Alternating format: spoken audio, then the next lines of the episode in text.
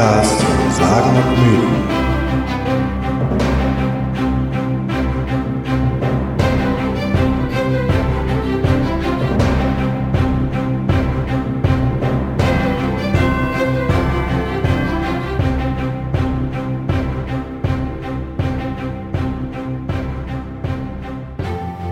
Hallo und herzlich willkommen zu Troja Alert, dem Erzählpodcast um Sagen und Mythen. Ich bin Stefan und mein Gesprächspartner ist der Marc. Hallo Marc. Hm, kein Marc. Warum nur? Es ist ein großes Rätsel. Ich verrate es euch. Ähm, Marc ist nicht mehr da oder er ist noch nicht da, je nachdem, aus welcher Perspektive im Raumzeitkontinuum man guckt. Ja? Aus meiner Perspektive ist er schon weg und aus eurer Perspektive kommt er erst noch. Das hat was damit zu tun, dass diese Folge nicht so gelaufen ist, wie wir uns das normalerweise so oder wie wir es geplant hatten. Ähm, und zwar aus mehreren Gründen. Äh, erstmal zum Hintergrund des Ganzen. Wir hatten euch in den letzten Folgen zu den Hebräern, also schon vor ja, einem Jahr ungefähr, ähm, hatten wir euch, äh, und in der vorletzten Folge übrigens auch, hatten wir euch versprochen, dass wir Hausaufgaben nachliefern. Und zwar zum Gottesnamen vor allem und zu ein paar verwandten Fragen, die die mit den mit den Textquellen und so weiter zu tun haben, weil das mit dem Gottesnamen ganz eng zusammenhängt. Ne? Verschiedene äh, Autoren, das ist schon komplizierter Begriff, da komme ich nachher nochmal drauf, äh, oder mag auch, ähm, äh, verwenden unterschiedliche Gottesnamen und man kann da, das kann, kann man verschiedentlich interpretieren. Lange Rede, kurzer Sinn. Ähm, dazu wollten wir Hausaufgaben nachliefern. Und ähm, ja, faul und unzuverlässig wie ich bin, war ich so drauf zu sagen, oh, da kann man auch mal drin wegbügeln. Wir erzählen einfach die Geschichte weiter und dann passt schon.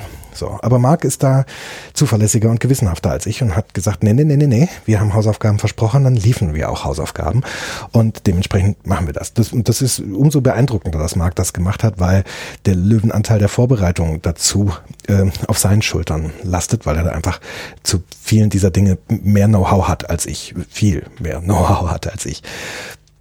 Ähm, Genau, also auf jeden Fall hat er dann eine ganze Menge vorbereitet für diese Folge und ähm, wir haben auch äh, überlegt, kriegen wir das unter in einer regulären Folge, wo wir also auch noch die Geschichte von Mose und dem Auszug der Israeliten aus Ägypten und so weiter äh, weiter erzählen und sind ziemlich schnell zum Schluss gekommen. Nee, das ist, das wird überfrachtet und haben also äh, beschlossen, eine reine Hausaufgabenfolge zu machen, wo wir uns wirklich nur äh, um den Gott, Gottesnamen und die da dranhängenden Fragen kümmern.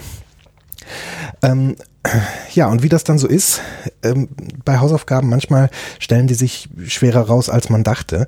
Und genau das ist auch Marc passiert, der dann äh, im Vorgespräch angefangen hat, mir zu schildern, wie kompliziert das jetzt ist und dass er gar nicht so recht einen, einen, Zugang dazu findet oder gar nicht so recht eine Idee dafür hat, wie man das jetzt sinnvoll in eine, in eine Folge äh, ein bauen kann.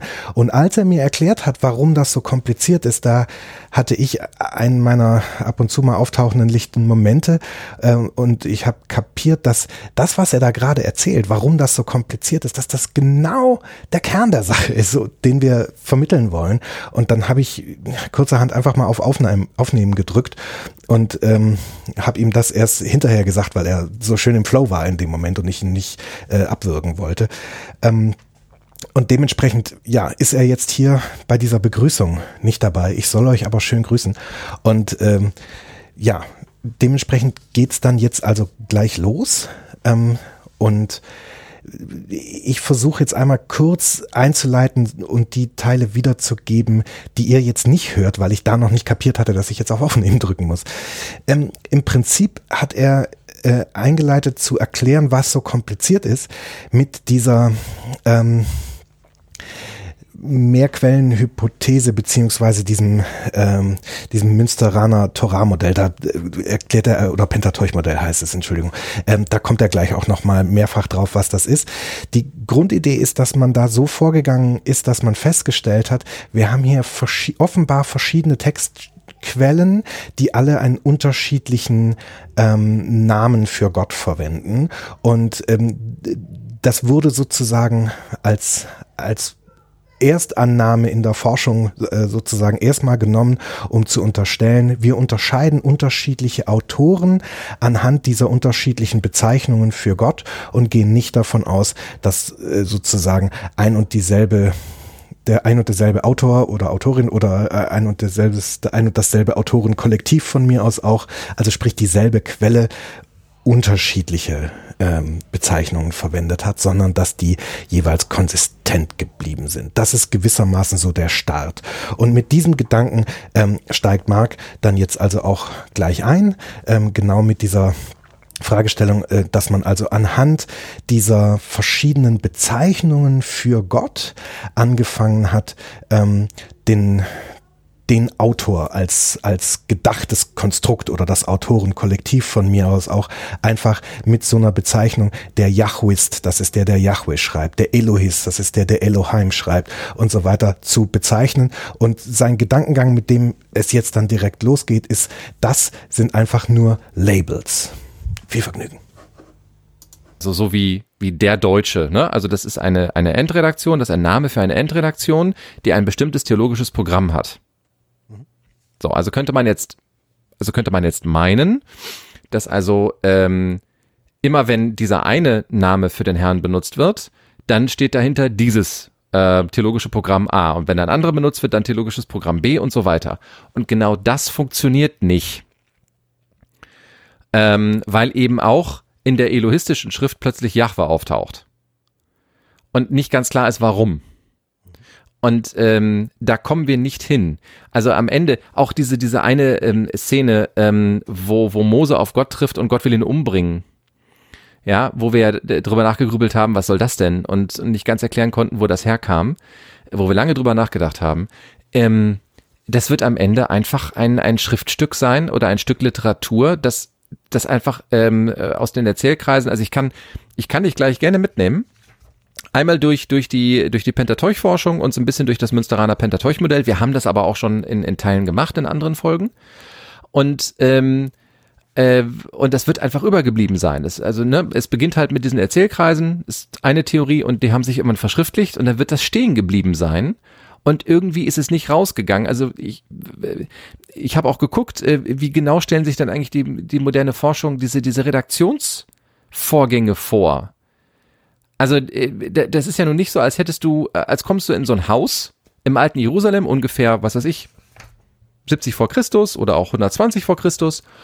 Und dann hast du da ganz, ganz viele Schriftrollen liegen. Und da denkst du dir, ich glaube, da mache ich mal ein Buch draus. So wird das ja nicht gewesen sein. Aber wie genau das war, wissen die lustigen Forscher hier auch nicht. Die, die haben so Ideen, ja, das könnte, da, da könnten sich bestimmte. Woher sollen sie es denn auch wissen? so. Ja, also, aber wir reden hier nicht, über bronzezeitliche Texte. Ja, das ist ja korrekt, aber ich denke immer, ähm, wie, wie, ähm, wie, wie erkläre ich das am besten? Ich finde die immer so, ähm, äh, äh, so fantasielos. Also auch so weit weg von der, von der Realität, verstehst du? Also, mhm. äh, was ist denn die Realität? Die Realität ist doch, dass du, ähm, du, du bist ein, ein, ein, ein Priester, du bist ein, ein Rabbi in einer kleinen Gemeinde am Rande Jerusalems oder irgendwo auf dem Land. So, und du hast jetzt diese, diese zwei Schriftrollen, auf die du immer dich irgendwie beziehst und mit denen du irgendwie arbeitest. So, und du weißt, die sind, äh, das sind heilige Schriftrollen, aber es gibt noch keinen Kanon. Und du arbeitest mit diesen beiden Schriftrollen und vielleicht mit ein paar Geschichten, die in deiner Gemeinde erzählt werden, über Mose oder über Jakob. So, ähm, und dann sagst du dir irgendwann vielleicht eines Tages, okay, diese Geschichte, ähm, die möchte ich gerne bewahren, also schreibe ich sie auf. Und dann passieren so Dinge wie, meine Schriftrolle ist zu kurz. So ganz profane Sachen. Oder ich verschreibe mich, ich muss von vorne anfangen und es gibt ja noch keinen Tintenkiller. Und, ähm, und dann muss ich damit irgendwie arbeiten. Und so entstehen doch ähm, äh, auch, auch bestimmte, bestimmte Textlängen, ja. Und ähm, äh, und dann naja, gibt eben den Und natürlich so, also, aber schon auch so, so Vorgänge wie dann erobert Dorf A, Dorf B und raubt auch deren, äh, deren genau. heilige Texte und die erzählen halt eine andere Geschichte. Ähm, so, und wenn du dann aber grundsätzlich der Meinung bist, dass sozusagen beides korrekt ist, dann bringst du halt womöglich im Nachhinein dann wiederum beides zusammen und sagst, ja, das sind halt zwei Geschichten. Genau, das, das, Oder das haben wir, das sind jetzt diese Dubletten, von, denen genau. ich, von denen ich immer sprach. Ne? Also dass man halt sagt, okay, es sind heilige Texte und ich darf da nicht dran rum. Also da, da in einer Zeit, in der schon die Idee davon existiert, dass eben ein Text heilig ist und ich da nicht dran rumkritzeln darf. Mhm.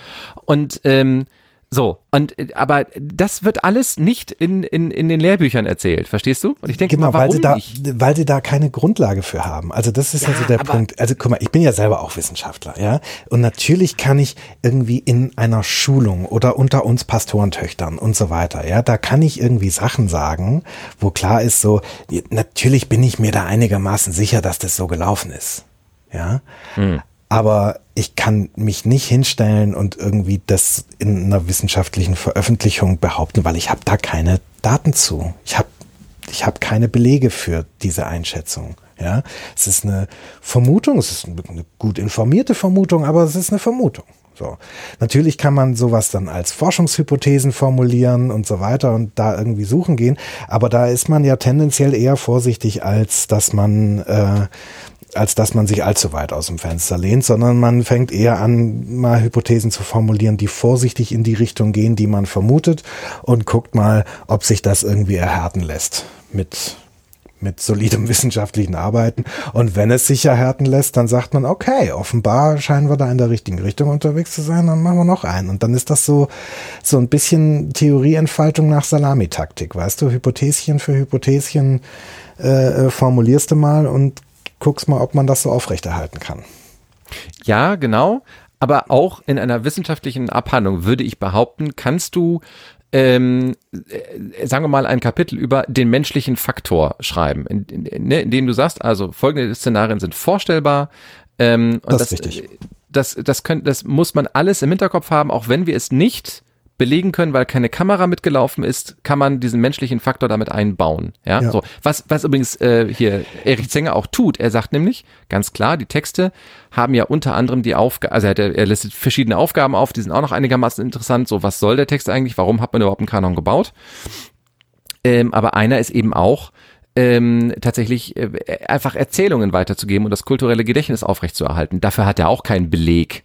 Ja, das, äh, da, da, da, da, da sagt er, also man muss sich nochmal, äh, er geht einfach hin und sagt sich, okay, ich gucke mir einfach diese Zeit an und den kulturhistorischen Background und ich stelle fest, Alphabetisierung war nicht besonders weit fortgeschritten, also die logische Konsequenz, dass da jemand, äh, der des, des Lesens und des Schreibens mächtig ist, derjenige ist, der das kulturelle Gedächtnis bewahrt. Das ist eine These, das ist nicht bewiesen. Ja, ja. Also So, traut er sich ja auch, also. Genau, also du hast schon recht. Man könnte natürlich zumindest, äh, wenn man wenn man so eine Vermutung im Kopf hat, was man natürlich machen kann, ist sich sich hinzustellen und mögliche Erklärungsansätze zumindest in Grundzügen zu skizzieren und dann zu sagen, so und jetzt da müssen wir im Prinzip, da ist jetzt Forschungsarbeit nötig. Das kann man natürlich tun. so, Klar. Und ähm, ich weiß jetzt aber auch nicht, also ich persönlich habe den Literaturstand natürlich gar nicht durch durchforstet. Ich bin in, in, in dem, dem wissenschaftlichen Diskurs der, der Theologie nicht drin. Ähm, und du bist da ja drin, aber ich weiß jetzt nicht, ob du jetzt zum Beispiel, was den Autor angeht, wenn ich das richtig verstanden habe, hast du da ja so ein Lehrbuch in der Hand. Genau. Und also ich weiß nicht, wie es in der Theologie ist, aber zumindest in, in meinem Feld ist es so, es macht einen riesen Unterschied, ob du von von demselben Autor ein, ein Lehrbuch in die Hand gedrückt bekommst, was der gewissermaßen, ja, wie der Name schon sagt, für die Lehre geschrieben hat. So nach dem Motto, hier mache ich möglichst einfach, möglichst kompakt und klar strukturiert und am besten in einer logischen Reihenfolge, anhand derer man irgendwie Lehrveranstaltungen und so weiter konzipieren und gestalten kann, versuche ich hier einen Überblick über das Fach oder über das Thema und so weiter zu gestalten. Das ist was anderes, als wenn ich vom selben Autor oder von derselben Autorin dann deren Forschungsliteratur lese, ja, irgendein ein, Paper, ein Forschungsbericht oder eben tatsächlich ein, ein, ein Fachbuch, was nicht für die Lehre gedacht ist, sondern Teil des wissenschaftlichen Diskurses im Sinne von Erkenntnisgewinn ist, das liest sich dann deutlich anders. So. Und das kann natürlich sein, dass wir hier A, den Autorinnen und auch dem einen Autor hier insofern Unrecht tun, das kannst du besser gestalten, weil vielleicht haben wir einfach nicht den, nicht den Forschungsdiskurs genug durchblickt, wenn man, wenn wir ein Lehrbuch quasi zugrunde legen. So. Ja, also das ist, ähm, ich habe halt äh, mal irgendwann das ist schon ein bisschen her. Das muss nach der einen Folge gewesen sein, wo wir über den Gottesnamen gesprochen haben. Da bin ich mal bei uns ähm, in, in die äh, Fachbibliothek äh, unseres Bistums rein und habe mir da mal so ein bisschen was durchgelesen und äh, mit Erschrecken festgestellt, dass sich die Exegese nicht wirklich weiterentwickelt hat in den letzten 20 Jahren. Also ich bin nun auch schon ein bisschen aus der Uni raus, ne? Mhm. Und äh, im Grunde genommen, das Münsteraner Pentateuch-Modell ist nach wie vor da, der Standard. Also mhm. ähm, es gibt jetzt tatsächlich eine neue äh, Forschungsrichtung, die immer stärker wird.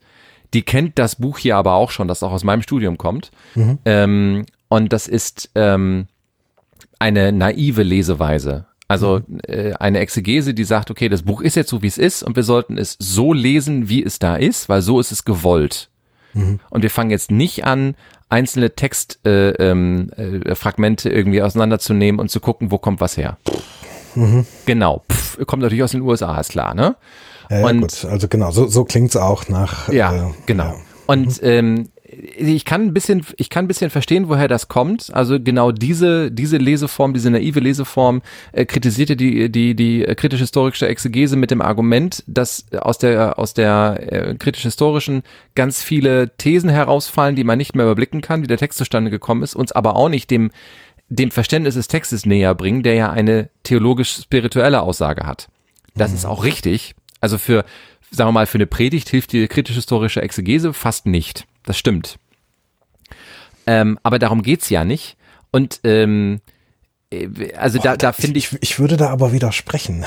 Also es kommt natürlich darauf an, was für eine Sorte Predigt man da abliefern will. Ja, ja, ja, ja, ja genau, richtig. Es kommt, also das ist wahr, nur so aber ich will ja keine Beispiel, Lehrveranstaltung halten. Genau, nur so als Beispiel, ne? Also die, die aller, allerbeste Predigt, die ich jemals in einer Kirche zu hören bekommen habe, das war, äh, das war über diesen, das ist irgendwo in der ich glaube, es ist ein Paulusbrief, ich bin mir gerade nicht sicher.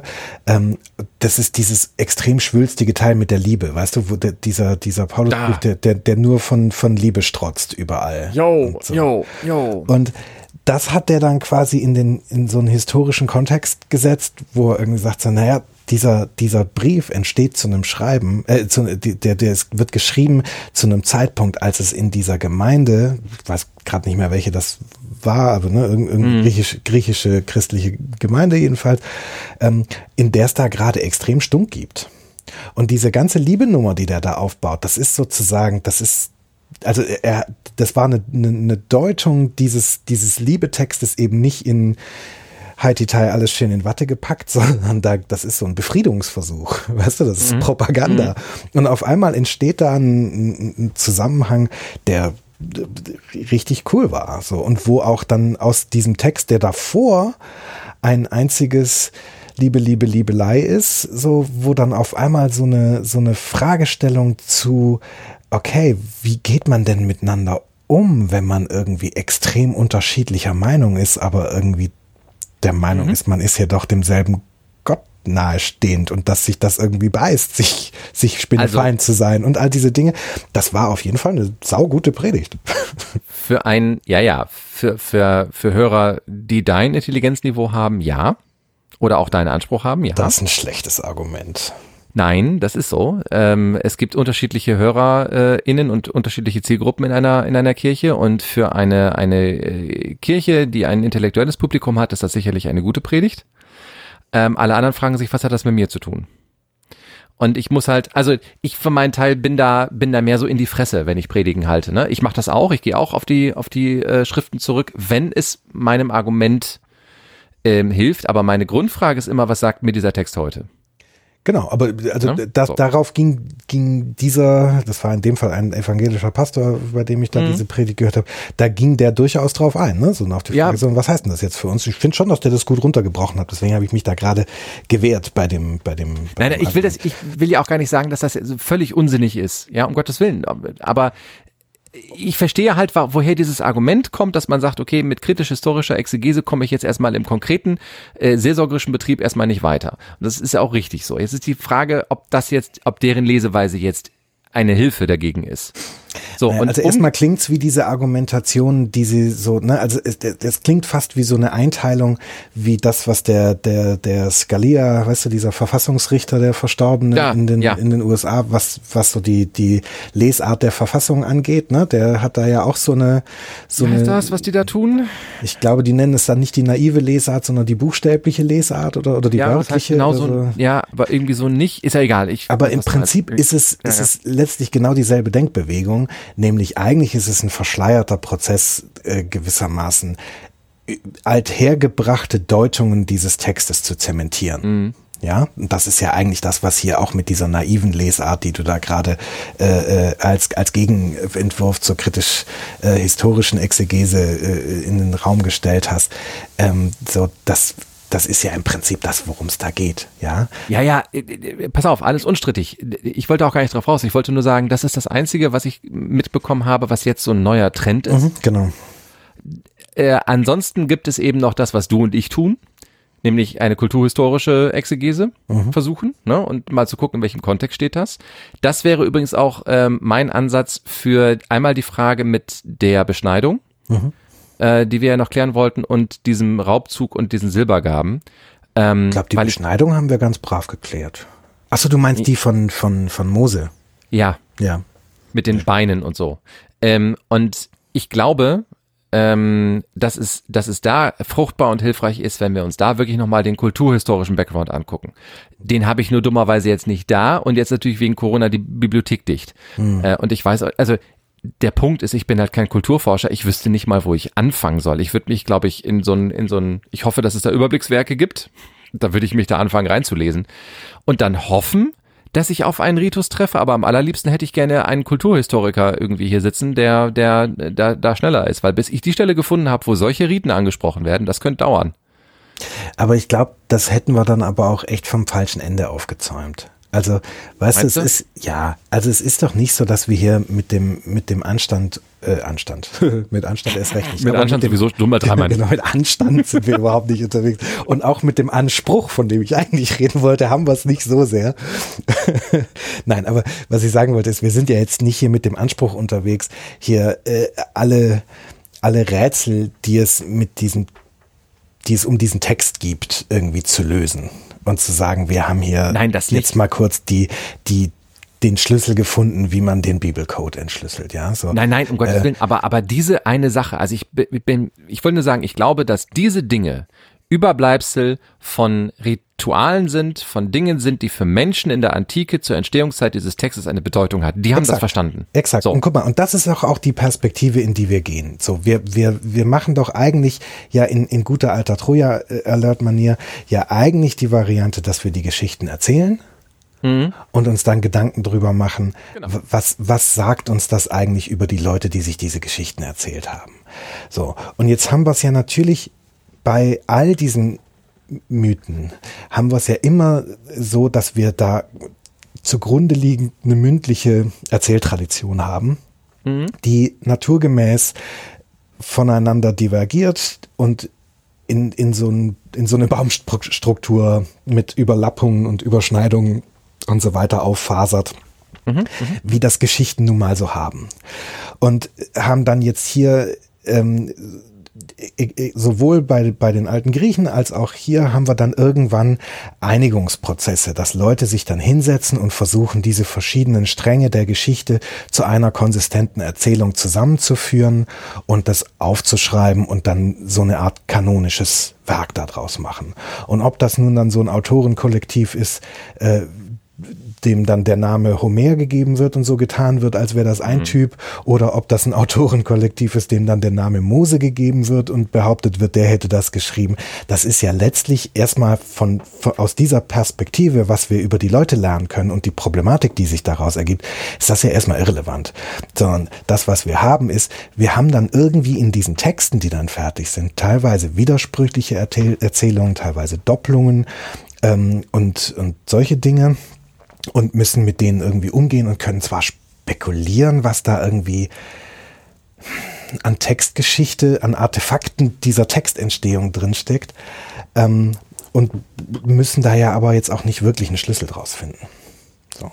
Nein, wir hatten nur in der Folge gesagt, dass wir da nochmal drauf gucken. Und ich will nur sagen, damit wir da noch mehr rausziehen können, als wir ohnehin schon getan haben, müssten wir nochmal in die Kulturgeschichte gucken, weil ich glaube, das ist ähm, theologisch nicht mehr zu klären. Das ist ein kulturgeschichtliches Überbleibsel. Mehr will ich gar nicht sagen. Genau. Aber so. also genau, Punkt. aber wir müssen, glaube ich, nicht das ganze Ding aufmachen, ne? Weil nö, nö, also ich, die, ich wollte also das, was wir versprochen haben, war zu sagen, okay, wir haben da über diese Stelle, dass man sich über diesen Namen ein wenig wundern kann. Mhm. Ähm, und dann auch über die verschiedenen Namen, die da im Spiel sind, ähm, dass wir dazu noch ein bisschen Hausaufgaben nachliefern genau. liefern wollen. Also pass auf, und jetzt, jetzt nur um dir zu erklären, was ich jetzt, was ich dir anbieten kann jetzt an dem Punkt. Ne? Also wir könnten nochmal tatsächlich relativ intensiv ähm, in diesen Entstehungsprozess der, ähm, der einzelnen Schriftteile irgendwie gucken und einfach feststellen, es gibt eben tatsächlich sehr unterschiedliche Namen eben auch ähm, die ganz unterschiedliche Bedeutungen haben und äh, tatsächlich vermutlich auch einfach aus, den, aus der Entstehungsgeschichte ähm, dieser, ähm, also eben der, der, der Heiligen Schrift und äh, der, der Torah eben kommen.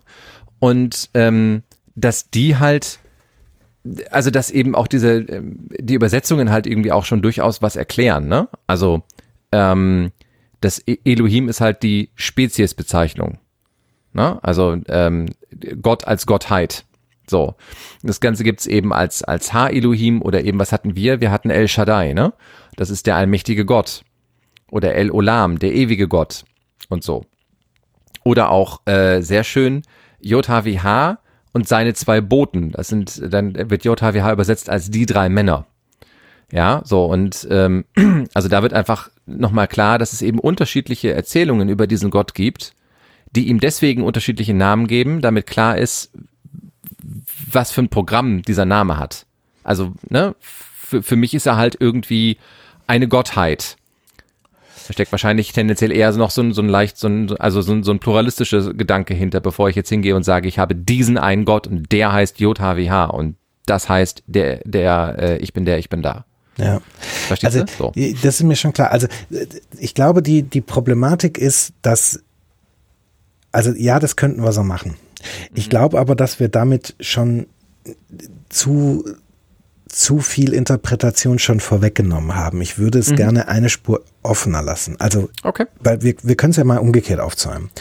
Die, die Frage, wie man überhaupt zu der, zu diesen unterschiedlichen Text, ähm, Teilen kommt, hat ja nicht nur, aber in weiten Teilen was damit zu tun, eben exakt welche Namen da verwendet worden sind. Ne? Du hast das mhm. vorhin so schön geschildert, dass im Prinzip diese Beobachtung ähm, der, der verschiedenen Benamungen Gottes äh, überhaupt diese historisch-kritische Exegese überhaupt erst losgetreten hat. Mhm. Ähm, und dass das auch dann das Hauptunterscheidungsmerkmal ist, welcher Textteil stammt denn von, von welchem Autor in Ermangelung eines besseren Wortes.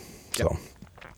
Ähm, und jetzt ist natürlich die, die Problematik, dass wir schon gar nicht, also weder wissen wir, ob das ein Autor ist, noch wissen mhm. wir, ob das ein Autoren, AutorInnen-Kollektiv, also vermutlich Autorenkollektiv, die Damen durften wahrscheinlich damals nicht mitspielen, aber wer weiß. ähm, no. so. Ja, was, ja, was. Also auf jeden Fall ein Kollektiv von, von, von Menschen, ähm, die die jetzt sozusagen tatsächlich zur selben Zeit lebend diese Textteile verfasst haben. Das ist ja im Prinzip so der eine, Erklär, der eine Erkläransatz, dass man sagt, okay, alles, wo Elohim steht, ist von einer Gruppe von Leuten, die zusammengearbeitet haben, redaktionell mhm. entstanden. Die haben mit einem Textkorpus gearbeitet oder mit einer ja, mit einem Textkorpus gearbeitet und dann kam wieder jemand anders, der mit einem anderen Textkorpus äh, gearbeitet hat und dann haben vielleicht wiederum eine dritte Gruppe hat diese Textkorpora zusammengeführt oder wie auch immer. Ne? Man, mhm. man mhm. weiß es nicht, aber mhm. das ist so die eine Idee. Mhm. Die andere Idee ist tatsächlich, dass es und so in die Richtung geht, die Deutung, die du gerade dem, wie, wie heißt dein, der, der Autor dieses Lehrbuchs? Eng, Zenger. Erik Zenger. Zenger. Äh, der scheint ja in so eine Richtung zu gehen, okay, es hat gar nicht zwingend was mit der Frage zu tun, ob die ob die zur selben Zeit aktiv waren oder ob das ein und dieselbe Person ist oder sonst irgendwas, sondern es hat ein, ein inhaltliches Programm. Es ist eine Positionierung, die diese Textstellen, die äh, den gleichen Gottesnamen verwenden, gemein haben. Und dann gibt's ja dann im Prinzip noch die, die nächste Lesart zu sagen, nee, das sind nicht nur unterschiedliche Namen für ein und dasselbe Wesen, sondern wir finden hier tatsächlich womöglich, kulturhistorisch gesehen, nochmal verschiedene Kulte, die hier so einen Einigungsprozess machen. Ne? Also so wie, keine Ahnung, ähm, wie irgendwann sich in, in, in der ägyptischen Mythologie man auf einmal, also da kann man ja historisch Phasen abgleichen, wo Horus und Re im Prinzip in der kultischen äh, ähm, Praxis der Zeit dann im Prinzip zu einer Wesenheit zusammenfällt. Wo man mhm. im Prinzip sagt, okay, wir haben in der Vergangenheit immer gedacht, es wären zwei Götter, jetzt haben wir festgestellt, das ist ein und derselbe und zu einem späteren Zeitpunkt differenzieren sie sich dann wieder auseinander. So, ne? Und solche Prozesse sind hier ja durchaus auch denkbar, dass man sagt, okay, ne, es gibt so ein, so ein also was weiß ich, den höchsten Gott der Kanaaniter, der heißt tatsächlich El und es kann sein, dass wir hier Text, Texte haben, die sich auf Yahweh beziehen, aber El schreiben. Es kann aber auch sein, dass wir hier einen Text haben, der sich auf El bezieht ursprünglich und der dann Yahweh zugeschrieben wird in so einer Vereinigungsbewegung. Und es kann auch sein, dass wir eine Mischung aus diesen beiden Textsorten hier vorliegen haben. Und dass also quasi nicht mal gesagt ist, dass überall, wo L steht, tatsächlich dieselbe Positionierung da ist, sondern es könnte sein, dass hier tatsächlich nochmal da auch noch eine Diskrepanz vorhanden ist. Und so weiter und so weiter.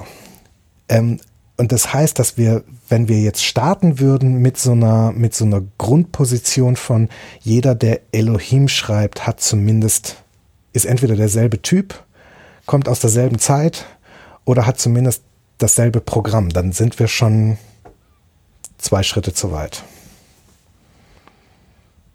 Verstehst du, wie ich meine? Weil? Weil es, weil das schon eine Interpretation ist. Ach so. Ja, das ist auch nicht das, was ich hält im Übrigen. Also das, ähm, diese, diese, ich habe das noch gelernt mit Javist und Elohist und so, ne? Mhm. Ähm, also in, in, der Schule. So. Genau, richtig. Und das ist nicht das Modell, was, äh, was jetzt tatsächlich gerade funktioniert. Sondern ähm, so der, also dieses Münsteraner Modell geht eben davon aus, dass es Erzählstränge gibt oder mhm. Erzählströme und da spielt diese Unterscheidung der Gottesnamen gar keine Rolle mehr. Sondern Jahwe, Elohim und so und El Shaddai, die werden halt äh, die werden halt äh, äh, unterschiedlich benutzt. So, die tauchen da alle wild auf. Mhm. Sondern wichtig ist, ähm, welche Erzählzusammenhänge äh, zusammengehören. Mhm. Ja, nur, also so als Beispiel. Ich wollte dir diese, diese Übersicht immer mal schicken. Und das ähm, wäre aber natürlich auch ein Versuch gewissermaßen, die, die Idee eines, eines kohärenten Textes zu retten. Äh, nee, gar nicht unbedingt. Nee, nee, nee, nee, nee. Also das ist äh, hochkomplex, dieses ganze Ding. Pass auf. Also der Abraham-Zyklus ist eine, eine Geschichte, also ein Zyklus, der zusammengehört. Jakob, Josef, Exodus, Landnahme, also ähm, Numeri und äh, das sogenannte Bundesbuch wird als Quelle angenommen. Und daraus, in, daraus wird dann in einer ersten Schicht ähm, ein, ein, eine Redaktion gemacht, dann gibt's nochmal wieder weitere äh, Textquellen, die dazukommen, dann kommt eine zweite Schicht, eine dritte, eine vierte und eine fünfte. Mhm. Weißt du? So, das wird immer wieder erweitert. Mhm. Und ähm, weil unterschiedliche Quellen dazu fließen, zu unterschiedlichen Zeitpunkten, kommt halt nochmal eben sowas wie El Shaddai dazwischen rein. Verstehst du? Mhm. So. Also von daher, da sind wir schon. Das, yeah. ist schon. Also, ja, da, da, hast du, da hast du schon recht. Aber das, das, das bringt aber natürlich dann auch mit sich, dass man an manchen Stellen dann natürlich auch nochmal Textfragmente hat und zwar innerhalb jetzt quasi ein und desselben Erzählstrangs. Ne? Also wenn es Natürlich. zum Beispiel ja, so eine ja, genau. Szene ist wie Mose kehrt nach Ägypten zurück aus dem Exil. Mhm. Ja, so da, mhm. da kamen wir ja auf diese Beschneidungsszene zum Beispiel. Und dann hast du diese beiden unterschiedlichen äh, äh, Erzählungen, wie es zu der Beschneidung von Mose kommt. Ähm, und so, und dann stehen da womöglich auch nochmal unterschiedliche Namen drin. Okay, soweit gekauft, da kann man das, mhm. das irgendwie sagen. Und jetzt, wenn du aber ähm, jetzt weniger weniger so, so, so Textfragmente hast, die sich so stark widersprechen, dass einem der Unterschied so richtig krass ins Auge springt, sondern einfach, da ist ein Satz und dann kommt noch ein Satz und dann kommt noch ein Satz und dann sieht man aber, oh, im ersten, ne, also weiß ich nicht, ich, ich baue jetzt mal ein ganz doofes Beispiel. Sowas wie, Ähm, Yahweh sagte, es werde Licht. Äh, El sagte, ähm, ui, das blendet aber. Und ähm, El Shaddai sagte, ähm, lass uns mal Musik anmachen. Mhm. So. Dann ist es in dem Moment, wo ich irgendwie sage, hm, das sind alles quasi äh, Details ein und derselben Erzählung, die sich auf ein und dasselbe Wesen beziehen, dann habe ich eine, eine völlig andere äh, Interpretation dieses Vorgangs gemacht, als wenn ich sage, hm, womöglich ist hier zu, liegt hier zugrunde tatsächlich eine Erzählung, wo drei voneinander getrennte Wesenheiten aufgetaucht sind, die hier miteinander in einen Dialog treten. Verstehst du? Also in, in, dem einen sagt Gott, so, es werde Licht, ui, das ist aber hell, ah, ich mach mal lieber Musik an und in dem anderen unterhalten sich drei Götter miteinander. Und da ist natürlich die, die, die, die Interpretation des, des, dieser Textstellen, ja, macht dann, dann natürlich auf einmal einen höllischen Unterschied. Ja, ob ich hier so, und das kann mhm. man, und, und mein Punkt ist, wir können im Rückblick nicht mehr sagen, also selbst wenn wir die Originalquellentexte hätten, könnten wir vermutlich uns nicht mehr angucken, okay, das ist ein Text, der sich tatsächlich ursprünglich mal auf den kanaanitischen El bezogen hat und der jetzt mit Yahweh zusammengeführt wurde, oder das ist schon ein Textfragment, was aus einer aus einer Gruppe von, von Yahweh-Anhängern kommt, ähm, die aber noch die aber den Namen L für ihn verwenden. So. Und ob das unterm Strich überhaupt einen Unterschied macht, das ist halt auch nochmal so eine Frage. So, und jetzt erklär mir mal, was wir jetzt in der Folge tun. Also was nehmen wir denn jetzt auf? Worüber reden wir denn dann jetzt? Also, ich habe dir das nicht verraten, aber unsere äh, Aufnahme läuft. Ja, wir sind äh, im Prinzip, wir haben die Folge gerade aufgenommen.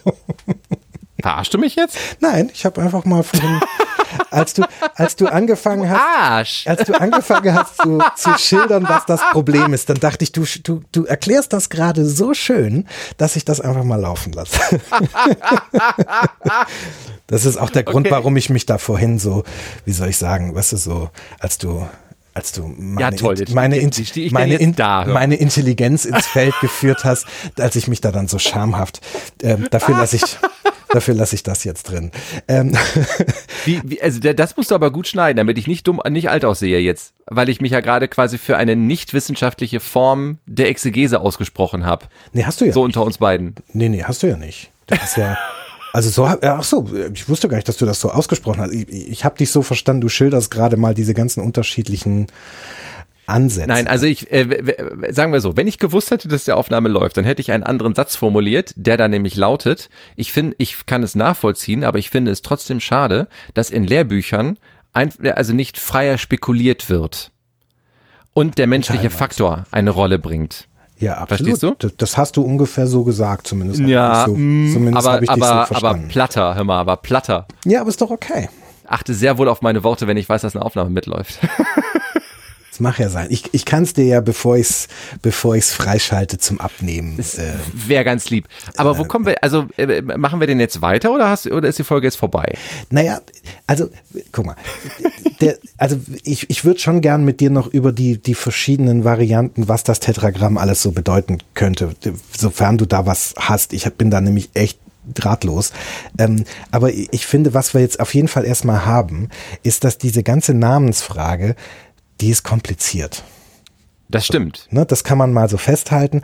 Und im Prinzip kann keiner mehr äh, beurteilen, ob wir es hier tatsächlich mit Texten zu tun haben, die über ein und denselben Gott reden, aber unterschiedliche Namen verwenden, ob wir es mit Texten zu tun haben, die in ihrer ursprünglichen Entstehung äh, über, über mehrere verschiedene Götter geredet haben und dann aber quasi in so einem, in so einer Einigungsbewegung einfach alle derselben Gottheit zugeschrieben wurden oder ob es eine wilde Mischung unterschiedlicher äh, Texte ist, das kann heute keiner mehr so recht sagen, einfach weil da diese verschiedenen Redaktionsschichten drin zu stecken scheinen.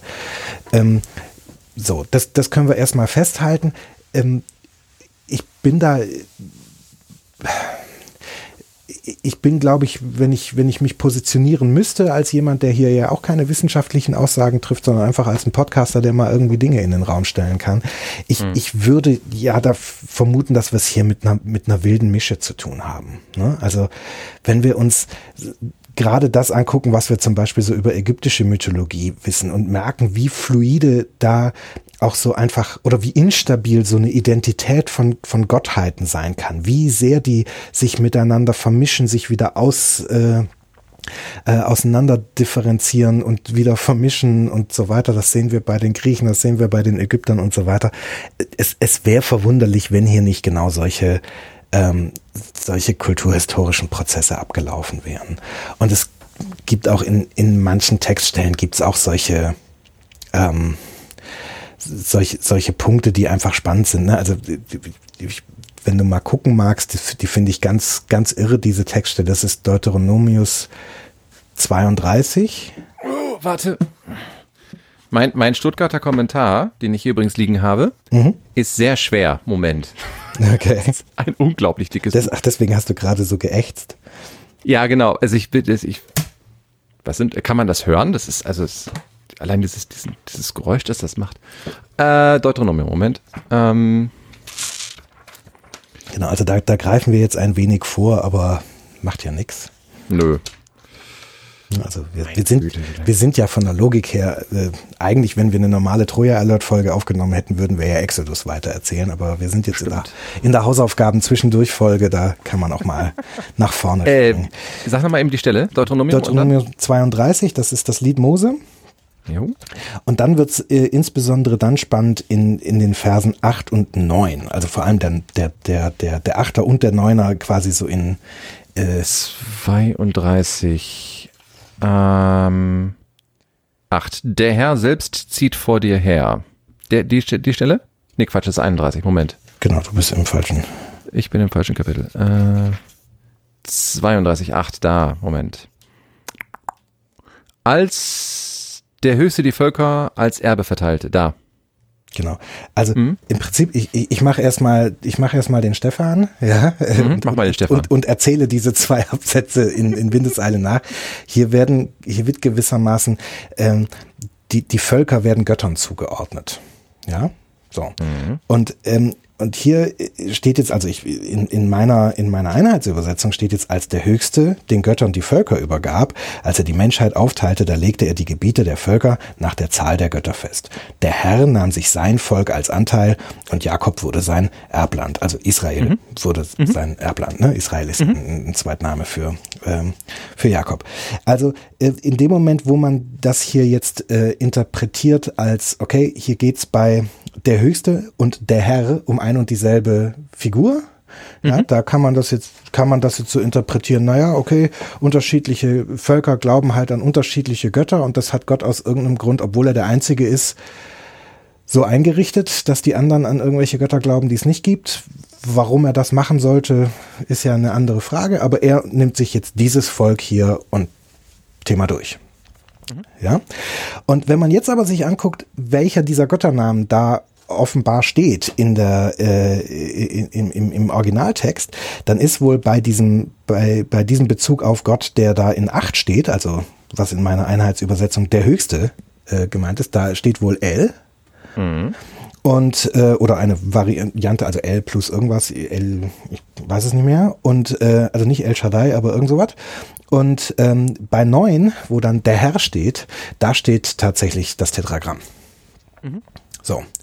Und das, das, wenn man das jetzt als, als zwei Wesen interpretiert, ja, dann könnte man hier sozusagen so eine Art polytheistische Verteilung äh, feststellen, wo also quasi der, der Göttervater, so eine Art Zeus, ja, jetzt mhm. quasi die Völker den, seinen, seinen Söhnen und Töchtern verteilt und ne, so, dass, dass, dass, dass der Zeus sowas sagt wie, keine Ahnung, Athene hier, du bist für Athen zuständig, wie der Name schon sagt, hö, hö, und äh, ähm, hier, keine Ahnung, Mars, du bist für die Spartaner zuständig und bla bla bla bla bla, ja, und so ähnlich mhm. und dass man dann sagt, und hier, Yahweh, du bist für die Hebräer zuständig, bitte. Genau. Und ähm, das ist genau so ein, so, ein, so ein Beispiel, was ich meine, das könnte man so lesen. Mhm. Kann, könnte sein, dass das sozusagen, dass die, die Urfassung dieses Textes aus noch einem polytheistischen Zusammenhang Zusammenhang kommt, wo El und Yahweh sozusagen zumindest von den Leuten, die diese Erzählung ursprünglich gestartet haben, noch als zwei mhm. unterschiedliche Götter gesehen wurden und dass es dann im Rahmen von irgendeiner redaktionellen Bearbeitung zu einer Figur zusammengelegt wird. Es kann aber auch sein, dass hier tatsächlich schon von vornherein, als dieser Text entstanden ist, ein und dieselbe Gottheit gemeint war und eine andere Interpretation vorhanden liegt. Und wir kriegen das aus heutiger Sicht nicht mal ansatzweise irgendwie geklärt. Das, ähm, ist, das ist der genau. Punkt, den ich machen will. Genau. Ähm, jetzt habe ich gerade natürlich drei konfliktierende äh, Gedanken gleichzeitig im Schädel. Ähm, warte, ich ordne mich mal kurz. Tipp, sequenziell hintereinander abarbeiten. Ja, richtig. Nummer dann, dann, dann, dann, dann äh, spielt er aber leider dagegen, dass ich mich ja so unglaublich schle schlecht entscheiden kann. Ja. Also. Sollst ähm, du, wir machen sie ja hintereinander. ja, mit was fange ich denn an? Mit Nummer also das eins. eine, das eine ist, ähm, was was mir so in den Kopf kam, war, ähm, da habe ich sehr auch sehr sehr genickt. Ja, also ich meine mich zu erinnern, dass ähm, ich auch tatsächlich in mehreren in mehreren Vorlesungen ähm, auch schon dam damals dann gehört habe. Ja, natürlich äh, hat man hier eben diese kleinen ähm, Gruppierungen, die dann vielleicht einige hundert Individuen irgendwie umfassen und, und das schmilzt dann zusammen, ne? Und dann, dann sieht man eben hier genau sowas. Das andere ist, ähm, oder Art, Art 2 wäre, ähm, dass man immer auch noch mal kurz gucken muss und gucken darf. Ähm, das ist ja sowas wie ein, naja, eine, eine, eine, ähm, wie, wie wir immer gesagt haben früher, solche Geschichten entstehen ja nicht im luftleeren Raum sondern da gibt's ja eben auch äh, Kulturen und Völker drumherum. Und im Zweifelsfall, Israel ist heute, also bis heute ja nicht besonders groß. Das kriegst du ja in einem Tag zu Fuß durchwandert. Und ähm, äh, das heißt also, die leben in welche da. Richtung, ne? Aber ja. Ja, richtig. Aber du kriegst das, grundsätzlich kriegst du, kriegst du ja, also du, du, du lebst da auf engem Raum mit vielen verschiedenen Stämmen irgendwie, ne? Das ist ja keine großen Wege, die du zurücklegst. So, und jetzt möchtest du ja möglicherweise anschlussfähig sein. Also das eine ist, da wandern andere Stämme zu meinem ein und das Geschichten verschmelzen und dann kommt plötzlich sowas, so ein Kuddelmuddel dabei raus, wenn man einfach beide Erzählungen gleichwertig behandeln möchte. Das ist das eine. Das andere ist, ich möchte möglicherweise anschlussfähig sein. So, und äh, oder aber auch ich übernehme einfach Gedanken, die ich woanders kennengelernt habe. Ähm, die, die, die, das Paradebeispiel dafür ist immer diese, ähm, äh, diese Rede des, es muss Paulus gewesen sein auf dem Areopag, ne? War Paulus, glaube ich, nicht Petrus. Ich krieg die ja. immer durcheinander. Ist mal ganz peinlich, aber ich kriege die immer durcheinander. Ich meine, es ist Paulus auf dem Areopag und äh, wo er halt versucht, eine Predigt zu halten, wo er irgendwie in die Denkwelt seiner Zuhörer eintreten möchte und dann äh, schnappt er sich halt diese diese eine Figur, die da steht, auf der dann immer steht, dem unbekannten Gott. Das ist ein Platzhalter für, falls wir als, als er spricht äh, in Griechenland und äh, äh, die Stadtbevölkerung hat halt äh, Sorge, dass sie möglicherweise in ihrem Götterkanon einen vergessen hat und dann gibt's eben eine Säule, die so ein Platzhalter ist und dann sagt er, das ist Jahwe und Gott und davon rede ich euch jetzt. Ähm, und äh, also so dieses, dieses, dieses, äh, dieses Motiv, Gott verteilt an andere, ist halt ein Motiv, das möglicherweise in der hellenistischen Welt bekannt ist und deswegen Anschlussfähigkeit ist. So, und das dritte, was mir einfiel, was einfach quasi einfach nur so ein, äh, so eine Assoziation war, äh, man kann äh, unglaublich fein herunterbrechen also ich kann hingehen und ähm, wie zum Beispiel mein alter Prof das gemacht hat und kann halt sagen, okay, hier gibt's einen Erzählstrang, der behandelt ungefähr das gleiche Thema beziehungsweise hat eine Aussage, die ich durchziehen kann. Ja, mhm. und deswegen, also wenn man sich dieses Pentateuch-Modell anguckt, äh, beginnen die verschiedenen Erzählstränge auch immer an, der, an ähnlichen Stellen. Also Genesis 1.1 bis, ja, gibt's viermal, weil eben mehrere Erzählstränge unabhängig voneinander diese Geschichte erzählt haben. So. Ich kann aber hingehen und sagen, okay, und jetzt breche ich das runter auf Halbsätze. Also, ähm, Vers 8a von als der Höchste die Völker, ähm, ne, dieser, der, das ist der Elohist. Und dann kommt als Erbe verteilte, ist jetzt Javist. Und dann ist, als äh, die Menschheit, äh, als er die Menschheit aufteilt, ist dann wieder eine dritte Schicht. Mhm. Und ich kann das sogar noch weiter runterbrechen auf einzelne Wörter. Und dann wird's absurd. Also dann hilft es mir nicht mehr, weil dann kriege ich die, also ich kann hingehen und kann sagen, okay, sämtliche Wörter, also sämtliche Einzelwörter in einem Kapitel, ähm, die ein bestimmtes Merkmal aufweisen, fasse ich zu einem Text zusammen und baue daraus dann einen, einen Urtext und dann nehme ich andere Wörter, ähm, die ein bestimmtes Merkmal aufweisen und fasse sie zu einem zweiten Text zusammen und so baue ich mir quasi aus Einzelwörtern des gleichen Kapitels zwei unterschiedliche Urtexte. Mhm. Und das kann man machen, aber da habe ich Anfragen dran tatsächlich. Das fiel mir nur so gerade ein, weil als du sagtest, ähm, ähm, äh, dass es halt eben echt schwierig ist herauszukriegen, ähm, warum jetzt äh, unterschiedliche Gottesnamen, also zwei Gottesnamen im ein und demselben Kapitel beziehungsweise innerhalb von zwei Versen benutzt werden. Ne? Mhm. Ich kann das total runterbrechen. Die Frage ist, ist das dann noch hilfreich? So, das war jetzt gar nicht gegen dich gerichtet, das fiel mir einfach nur ein. Nee, nee, das, das ist mir schon klar. Ja? Also ich, ich, ich weiß schon auch, dass sozusagen dieser, dieser ganze ja letztlich linguistische Prozess auch komplizierter ist, als einfach nur zu gucken, welcher Name steht wo, ne? Sondern natürlich sind da noch so Sachen wie, keine Ahnung, guck mal hier in dem und dem Halbsatz, da wird äh, für, keine Ahnung, den Schuh das und das Wort verwendet, das äh, äh verwendet aber eigentlich immer nur quasi dieser Erzählstrang hier und so weiter, das ist oder oder das das kam äh, sprachwissenschaftlich wissen wir, dass das Wort kam erst zu dem und dem Zeitpunkt auf und das passt überhaupt nicht zu dem und dem Text und so. Das ist mir schon klar, dass das alles so abläuft. Ähm, mein mein Punkt ist, äh, egal wie detailreich du das könntest, ja, also selbst mhm, wenn du mhm. diese Nummer aufs es aufs einzelne Wort runterzubrechen, wenn man das wirklich mit einigermaßen Sicherheit hinbekommen würde, dann gäbe es trotzdem äh, gewissermaßen so eine Art Ereignis, äh, Ereignishorizont, über den man nicht hinausgucken kann. Und Klar, das ist natürlich. und das ist nämlich quasi die Textfassung, die die der Person, die quasi die die die älteste Textfassung niedergeschrieben hat, erzählt wurde. Mhm. So. Und wenn die schon ein ein Amalgam von unterschiedlichen Erzählungen erzählt bekommen hat, das kriegst du sprachlich nicht mehr auf, das, das kriegst du nicht mehr analysiert. Nein, keine ne? Chance. Das ist vollkommen richtig. So. Das ist so, ich, ich meine, ich bin mir nicht ganz sicher, aber ich meine, dass das genau die Argumentation dieser naiven Erzählweise ist. Ja, oder diese naiven Exegese ist, die halt sagt, ähm, wir kommen da nicht mehr hinter zurück. Ja, ja, ich will die gar nicht verteidigen. Ich will nur sagen, das äh, ist ein, ein Argumentationsstrang. Im, deswegen finde ich ja, offen gestanden die ähm, äh, die kulturhistorische Überlegung, also das, was wir beide so so gerne machen, ne, so Überlegung, was was könnte dahinter stein, äh, stehen, welche welche realen Begebenheiten könnten da irgendwie eine Rolle spielen. Ich finde die ziemlich fruchtbar und ich finde das am ganz bestimmten Grund fruchtbar, nämlich weil die ähm, die Erfahrungen also die konkreten historischen Erfahrungen, die damals gemacht wurden, ja ähnliche sind, wie wir sie heute machen. Ähm, ich habe mir in Vorbereitung auf heute nochmal ähm, unsere alten, also zwei, drei Folgen bin ich, glaube ich, zurückgelaufen, habe immer wieder mal reingehört. Und ähm, du erzähltest so wunderschön die Geschichte nach, ähm, also womit Exodus beginnt, nicht? Und ähm, dass also der Pharao so ein, so ein, so ein äh, Anti-Ausländer-Programm anfängt zu fahren. Das ist, also selbst du hast den Vergleich zu Sarrazin gezogen.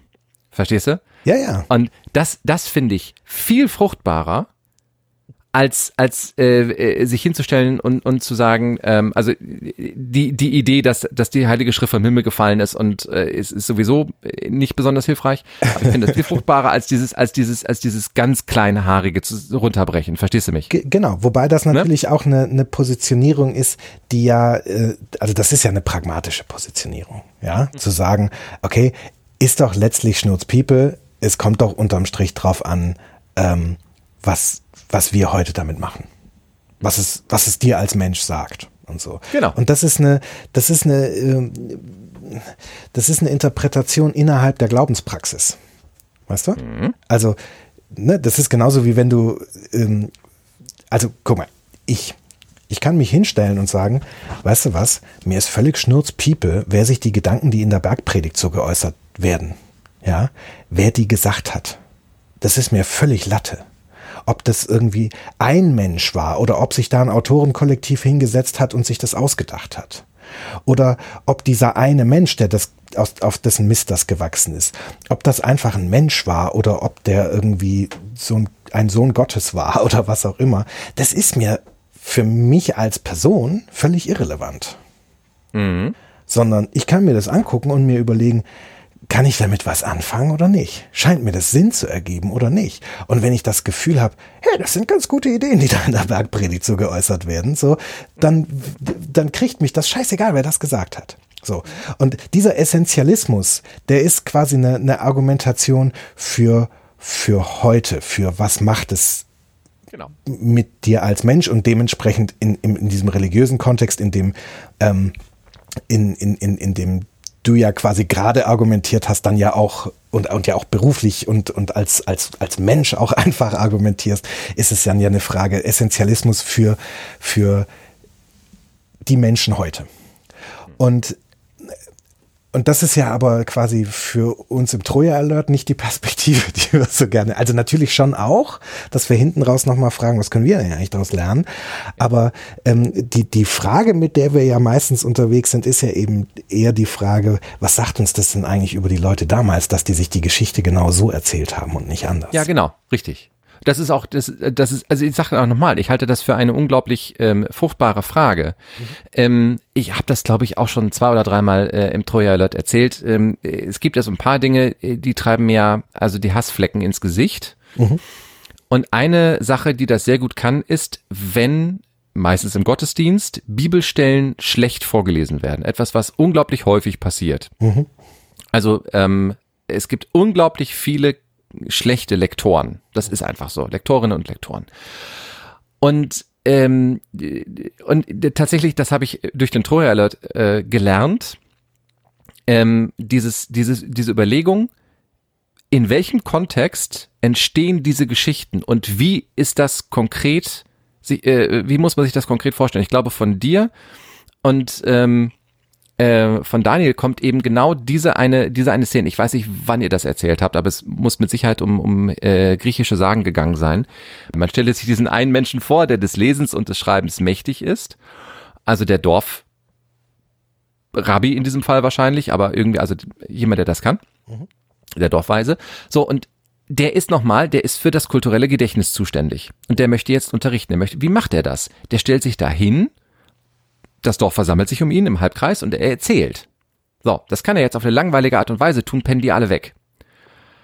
Ähm, oder aber er bringt da Emotionen rein. Das ist nach wie vor meine, also ich, ich halte das nach wie vor für eine gangbare These, die habe ich aber irgendwie außer jetzt im Troy Alert noch nirgendwo gelesen. Ähm, emotionale Beschreibungen sind im Alten Testament und im Neuen ganz besonders eher Mangelware. Mhm. Also sowas wie, er wird wütend, taucht auf, ähm, oder da war große Freude, das, das gibt es, das, das, das taucht auf.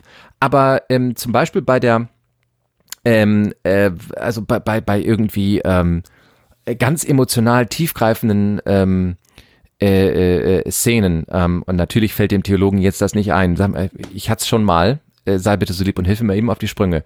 Äh, der Vater, der seinen Sohn umbringen soll. Gott Abraham, Abraham und Isaac. Dankeschön, mein Gott, ich bin heute Abend auch echt Tut, tut Na, mir leid. Alles gut, alles gut. So, ich, ich also bin Abraham Bibelexperte von uns. Ja, so, also Abraham und Isaac. ähm, ich ja, entschuldige mich, aber Namen sind echt nicht meins und mhm. ähm, ich bin froh, dass ich weiß, wie ich heiße. So, und äh, ähm, äh, da steht nicht, Abraham hatte Angst und zitterte vor Furcht. Das steht da nicht. Wir, wir, wir erahnen, dass das so ist. Aber das steht da nicht. Und der Sprecher, der, das, der die Geschichte wiedergibt, der muss das erzählen. Der muss das da reinbringen. Und ähm, und das finde ich, wenn man sich das vor Augen führt, dass die Geschichten so sind, vor allen Dingen, wenn es stimmen sollte, dass sie im Ursprung aus Erzählkreisen stammen, also aus mündlich übertragenen Erzählgeschichten, was ich für sehr wahrscheinlich halte, dann ähm, Verzeihung, aber dann, dann tun wir dieser, dieser, dieser Schrift etwas ganz Schreckliches an, wenn wir sie gelangweilt vortragen. Wofür übrigens ganz viele Lektoren, da muss ich sie ein bisschen in Schutz nehmen, nichts können, weil ihnen das lange Zeit so beigebracht worden ist. Also irgendwie vor 20, 30 Jahren hieß es immer, man darf die Schrift nicht durch eigene Interpretation beeinflussen, deswegen muss man sie monoton vorlesen. Das war eine ganz dumme Idee, aber das hat man damals beigebracht. Und erst dadurch, dass ich da Emotionen reinbringe, wir haben in unserer Ausbildung äh, zum Pastoralreferenten hatten wir einen Schauspieler, der hat folgende Übung mit uns gemacht. Der hat uns hingestellt und gesagt, ähm, sucht euch bitte eine, eine Bibelstelle aus, die euch irgendwie nahe ist, die ihr vielleicht irgendwie kennt. So. Und jetzt liest ihr sie vor. Dann musste sich also einer von uns vorne hinstellen und diese Geschichte vorlesen. Da sagt er, okay, alles klar. So, und jetzt. Also nehmen wir jetzt mal die Szene Brenner Dornbusch, ne? So. Und dann sagt er so, und jetzt stell dir die Szene vor wie riecht es dort? Wie fühlt sich der Boden an? Wie warm ist das Feuer? Also, ne, du musst es also gedanklich diese Szene mit Leben füllen. Und dann sagt mhm. er, und jetzt liest du die Szene nochmal. Mhm. Und dann äh, also ich wirklich bei jedem Einzelnen, der da vorne stand und dann nochmal vorgelesen hat, haben wir alle Gänsehaut gekriegt, weil da plötzlich Emotion drin war, da war plötzlich Gefühl drin, eine Bedeutung. Und da hast du verstanden, wie diese Schrift eigentlich gedacht ist. Und deswegen ist es so wichtig, dass man da, ähm, dass, dass man da Charakter reinbringt in solche Stories. Ja, und deswegen ist auch dieser, also deswegen diese kulturgeschichtliche Betrachtung hat mir erst ermöglicht, das zu sehen. Mhm. Dafür bin ich bis heute unglaublich dankbar im Übrigen. Dem, dem Schauspiellehrer gegenüber? Nee, dem Troja-Alert. Ach so, ach so. ach, jetzt verstehe ich, was du gesagt hast. Okay. Ja, äh, ich, eigentlich wollte nur Danke sagen. Ich gut, kann das mit sehr vielen Worten. Gern geschehen. Gut, dass, gut, dass im Podcast niemand sehen kann, wie man rot wird. Ähm, jetzt hast du mir auch ein Konzept gebracht. ähm, genau, also das, ich, ich weiß jetzt nicht so ganz genau, worauf du mit dem letzten Punkt raus willst. Ähm, die anderen beiden Gedanken habe ich, die konnte ich, ich wollte eigentlich nur sagen, ich wollte eigentlich nur sagen, in, inwiefern eine kulturhistorische Betrachtung fruchtbar sein kann als Schlüssel zum Verständnis solcher Texte. Ach so, ja, okay. Mhm. Ja. Ich habe das nur, ich hab, bin, also ich bin immer total froh, dass ähm, meine Frau äh, uns, ich glaube, nicht mehr zuhört. Also euch, dir und Daniel schon, aber wenn ich dabei bin, nicht. Mhm. Ähm, weil sie sich auch ohne einen Podcast mit mir zu hören schon darüber aufregt, dass ich immer unglaublich weit aushole und meistens in der Mitte vergesse, worauf ich eigentlich hin wollte. Ja gut, ich meine, da bist du ja auch nicht alleine mit mit dieser äh, mit dieser Einschätzung. Gut, aber dann dann mache ich jetzt mal den den Zusammensammler. Ähm, Bitte. Also ich würde sagen, was wir an Hausaufgaben jetzt echt noch schulden, ist so ein bisschen in den, äh, in, in die, die verschiedenen Varianten, was das Tetragramm so alles bedeuten könnte und wie man das wiederum deuten könnte, reinzugehen. Mhm. Aber ansonsten würde ich sagen, ähm, kommen wir hier einfach mal als, als jetzt zumindest die Troja Alert Variante der, der, der Nacherzählung und Interpretation ähm, des, des Alten Testamentes oder hier zumindest der Torah ähm, zum Schluss, okay, man kann diese Vielzahl von Namen, die hier im, im Spiel sind, auf verschiedene Arten und Weisen erklären. Und ähm, wir, wir kommen da aber einfach nicht dahinter, weil ein, ein Ereignishorizont äh, vorhanden ist, der der sozusagen vor der ältesten niedergeschriebenen Textfassung liest. Und da können schon diverse Vermischungsprozesse und so weiter gegeben sein, die man heute analytisch nicht mehr greifen kann, weil man das einfach nicht, äh, nicht sieht. Und äh, daher können wir uns eigentlich dieser Frage ein Stück weit entledigen. Das würde ich zumindest vorschlagen. Und ähm, also wir können jetzt also ich würde eigentlich vorschlagen, dass wir da nicht jedes Mal die Spekulation hochnehmen. Das halte ich auch für einigermaßen äh, äh, fruchtlos, äh, das immer wieder zu machen. Ähm, außer an Stellen, wo man sich manchmal echt wundert. Ne? Und ich finde da, ähm, da passen, da eignen sich dann gerade so Stellen wie die, die wir, die wir hatten mit der äh, mit der Beschneidung und, und so, die die eignen sich da womöglich gerade nicht, weil man da irgendwie merkt, das sind zwei verschiedene Variationen derselben Geschichte. Mhm. Aber gerade in, in, in dann aber solchen Szenen, wo man manchmal das Gefühl hat, okay, hier, hier widerspricht sich Gott in ein und demselben Satz oder sowas in der Art. Mhm. Ähm, da kann man noch mal gucken, ob, ob eine Interpretation, hm, vielleicht steckt hier irgendein ein polytheistischer Mythos, den, den der Yahweh-Kult sozusagen aufgesaugt hat und, und gleichzeitig mit einer, äh, mit einer Verschmelzung von zwei Gottheiten äh, geschehen ist. Ähm, vielleicht steckt da irgendwie zumindest eine, eine Interpretation drin, wie man das erklären könnte. Das können wir immer mal wieder hochnehmen. Aber ansonsten würde ich sagen, machen wir hier systematisch, interpretieren wir jetzt nicht großartig viel in diese verschiedenen Namen hinein. Ich würde, ähm, glaube ich, einfach, falls mich interessiert, äh, tatsächlich nochmal irgendwie gucken, ob ich ähm, äh, an ein paar neuere Sachen kommen, die wirklich nochmal gucken, ähm, äh, woher der Name jetzt, also wie man den lesen kann und woher der jetzt konkret kommt. Das würde ich mir nochmal tatsächlich angucken. Was das Tetragramm ähm, angeht, oder? Mhm. Mhm. Genau, also ob man da nochmal irgendwie was, äh, vielleicht was Neues irgendwie in letzter Zeit nochmal irgendwie gefunden hat oder so. Mhm. Ähm, was ja tatsächlich passiert. Also man soll, man soll nicht glauben, dass da die Bibelwissenschaft an ihr Ende gekommen ist. Gerade da äh, gibt's immer mal wieder neue Funde. Ähm, zuletzt ja halt die, die Schriftrollen von Qumran, ähm, die einfach unglaublich viel Aufschluss geben können und äh, viele Möglichkeiten bieten, nochmal irgendwie Sachen zu lesen. Äh, da kann ich nochmal kurzen, kurzen, äh, kurzes Schlaglicht werfen.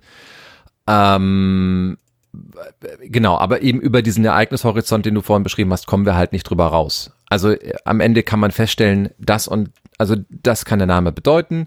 Ähm, da und da kommen bestimmte Bedeutungsebenen rein. Aber ob das jetzt ein Hinweis darauf ist, dass da der eine Stamm in den anderen übergegangen ist oder was auch immer man damit erreichen wollte, genau da ist halt irgendwie Sense. Ja, so. genau. Und, und äh, tatsächlich, und wenn es um solche Sachen geht wie ähm, diese Silbergaben oder eben die, die Beschneidung des Mose, ähm, da, da würde ich der Spekulation freien Lauf lassen wollen, weil auch da kommen wir ja am Ende nicht dahinter. Und auch ein Kulturhistoriker könnte raten, nicht? Aber mehr auch nicht. Ja. Oder? Genau. Also so, so würde ich das auch sehen. Ja. Und ähm, ja. Ähm, genau. Eine Sache ist mir gerade noch durch den Kopf gegangen. Und dann hast du was Spannendes gesagt, dann wollte ich was anderes sagen. Und jetzt ist mir beides entfallen.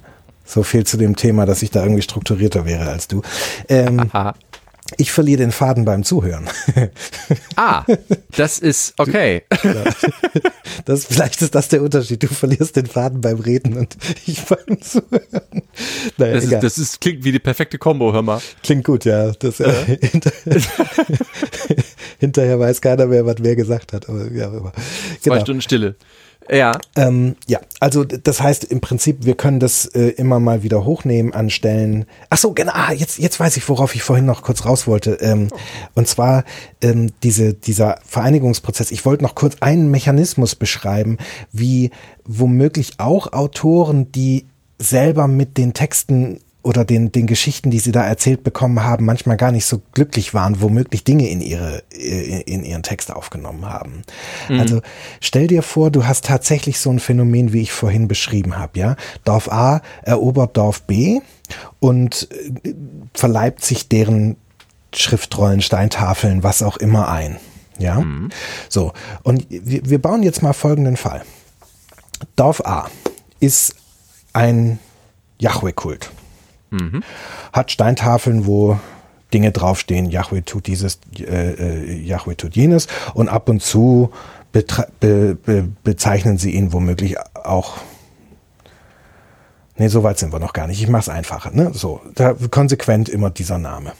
Jetzt erobern die Dorf B, erbeuten Steintafeln, auf denen ganz ähnliche Dinge steht, äh, stehen, nur dass da eben nicht Yahweh, sondern El steht, was man sowohl als Eigenname interpretieren kann, äh, aber auch als eine Gattungsbezeichnung, ja, so, eh, so ähnlich wie Zeus ja auch letztlich nichts anderes als Gott bedeutet, ja, also so dieser Name heißt nichts anderes. Ähm, so ähnlich haben wir das hier auch. Und jetzt kann, äh, ähm, kann Dorf A ja überlegen, was machen wir jetzt mit diesen Steintafeln, wo von einem Schöpfer namens El die Rede ist. Die können wir jetzt kaputt hauen und sagen, das ist böses, böses Teufelszeug. Mhm. Mhm. Oder die können sagen, ja, ja, nee, das stimmt auch. Das ist, äh, die meinen denselben wie unseren El und Yahweh. Das ist einfach, sind zwei Namen für denselben Typen. Und dann erobern sie Dorf C. Und da steht jetzt auf einmal quasi ein, eine Szene drin, wo sich El und Yahweh miteinander unterhalten. Mhm. Und das mag dann noch so sehr von Dorf C als, äh, als, als polytheistische Geschichte gemeint sein. So, wenn du einmal das Rabbit Hole mit El und Yahweh sind derselbe Typ runtergegangen bist, kannst du das vielleicht bei Dorf C mit deren Steintafeln jetzt nicht mehr sagen. Mhm. Weil dann womöglich deine Bevölkerung sagen würde, jetzt Moment mal, was? Und, und aber die anderen L-Tafeln waren, okay, das, das, das kaufen wir euch nicht ab. Und dann nimmst du das womöglich auch noch mit rein in deinen Textkorpus, ohne so ganz glücklich damit zu sein. Und das ist dann nochmal eine ganz andere Geschichte als derjenige, der dann irgendwann diese Steintafeln auf Pergament übertragen soll und das auch noch sortieren soll, in eine chronologische Reihenfolge bringen soll oder sonstige Dinge. Ja, ja, ja, ja. So, ne, also das genau, das äh, wollte ich nur noch mal als noch einen zusätzlichen Mechanismus äh, bringen, wie all diese Dinge miteinander äh, verwoben werden können und zwar über lange, lange Zeiträume hinweg, die dann womöglich immer der, die jeweilige Redaktionsschicht selber schon gar nicht mehr wirklich als Entscheidung äh, noch treffen kann, sondern einfach nur noch tun muss, was, was zu tun ist. Wo du das übrigens ganz deutlich sehen kannst, ist bei Baal. Mhm. Also Gottes Gegenspieler, ne? Ähm, das finde ich immer ein bisschen witzig. Äh, wir haben letztens in der Gretchenfrage haben wir ähm, das Buch Hiob mit besprochen und ähm, ähm, wir haben dieser, diesen einen Fakt haben wir nicht genannt, weil der mit, mit der Folge nichts zu tun hatte. Ähm, aber ich finde es immer wieder witzig. Im Buch Hiob gibt es halt das Problem, dass die Ausgangssituation ist, dass Gott mit dem Teufel ähm, einen Deal macht. Ne? Und dann Hiob, ähm, also es geht um Hiob, einen, einen bußfertigen Mann und ähm, äh, dem, dem geht's gut und der ist sehr gottesfürchtig und ganz toll. Und der Teufel sagt halt, ähm, ja, lieber Gott, äh, lieber Jahwe, der ist ja nur so, weil du es ihm so gut gehen lässt. Da, also wenn es ihm, wenn es mir so gut ginge, wäre ich auch gottesfürchtig. Aber sobald es dem schlecht geht, wette ich mit dir. Sobald es ihm schlecht geht, fällt er vom Glauben ab. Und Gott sagt, alles klar, die Wette halte ich. Und jetzt ist aber das Problem, dass, äh, ich hatte das ja schon mal gesagt, dass ja die theologische Klammer äh, im Alten Testament, speziell im Pentateuch, aber natürlich so grundsätzlich im Alten Testament eigentlich die ist, dass Gott alles macht. Ähm, und da passt ein Gegenspieler, der die gleiche Machtstufe hat wie Gott eigentlich gar nicht rein. Ähm, jetzt habe ich natürlich, ich habe nicht mehr ganz im Kopf, wie das am Ende äh, gelöst wird, aber man, man, man hat so, so ein paar sehr schräge, ähm, äh, wirklich ein paar sehr schräge Formulierungen drin, die irgendwie dieses dieses Ding retten sollen, dass Gott in Wahrheit allmächtig ist. Das gleiche Phänomen fällt mir jetzt gerade ein, hast du übrigens beim Auszug aus Ägypten. Also der Pharao ähm, ist ja nicht einfach so äh, äh, böse und hält die Israeliten auf und, und lässt sie nicht aus dem Land herausziehen, mhm. sondern Gott macht sein Herz hart. Genau, zumindest teilweise, also in, in Teilen mhm. des Textes. Genau, genau in Teilen da des Textes. da ist sich genau. Gott ja Gott ja selbst nicht so ganz einig. Ja, genau. und ich glaube, da kommt genau dieser Konflikt der Texte raus, weil weil dem ja. Schreiber aufgefallen ist. Moment mal, ich denke, Gott macht alles.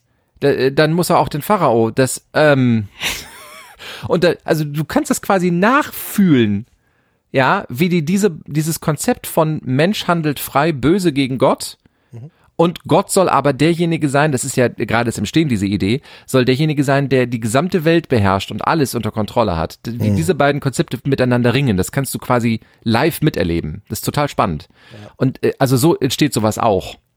Ja, und ähm, äh, so, so kommen dann verschiedene, verschiedene genau, Dinge daran. Ja. Wobei tatsächlich finde ich, das Buch Job äh, da ein, ein insofern schlechtes Beispiel ist, weil man hier den, den, also diese, diese Wesenheit, die mit Gott die Wette eingeht, nicht zwingend als einen Gegenspieler interpretieren muss. Also das könnte durchaus auch ähm, also ich weiß nicht, es gibt doch zum Beispiel, lustigerweise heißt er, heißt er auch noch mit einem Bezug auf den Teufel, es gibt doch den Advocatus Diaboli.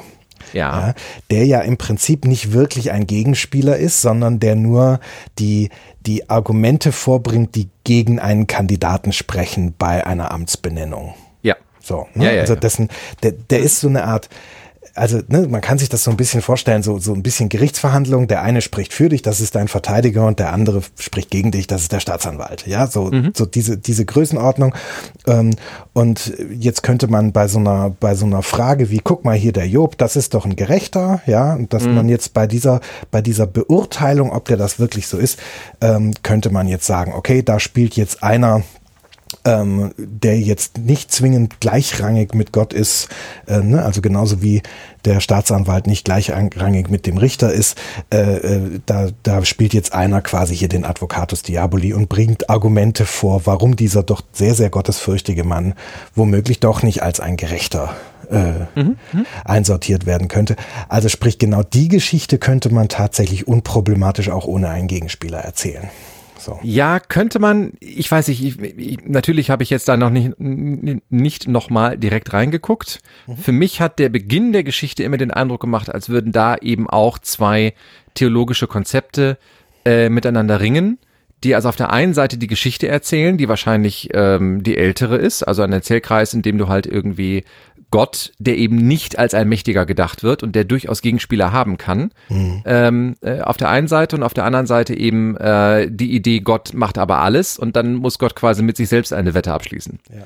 Ich fand das immer schräg, deswegen ähm, Na, in Job wir, wir kommen ja noch mal hin. Wir kommen genau, ja irgendwann wenn, kommen wenn wir, wir bei Job hin. ankommen, das wird das wird cool. Also weil der, das haben wir glaube ich auch beim letzten Mal schon angekündigt und uns drauf gefreut, dass das cool wird.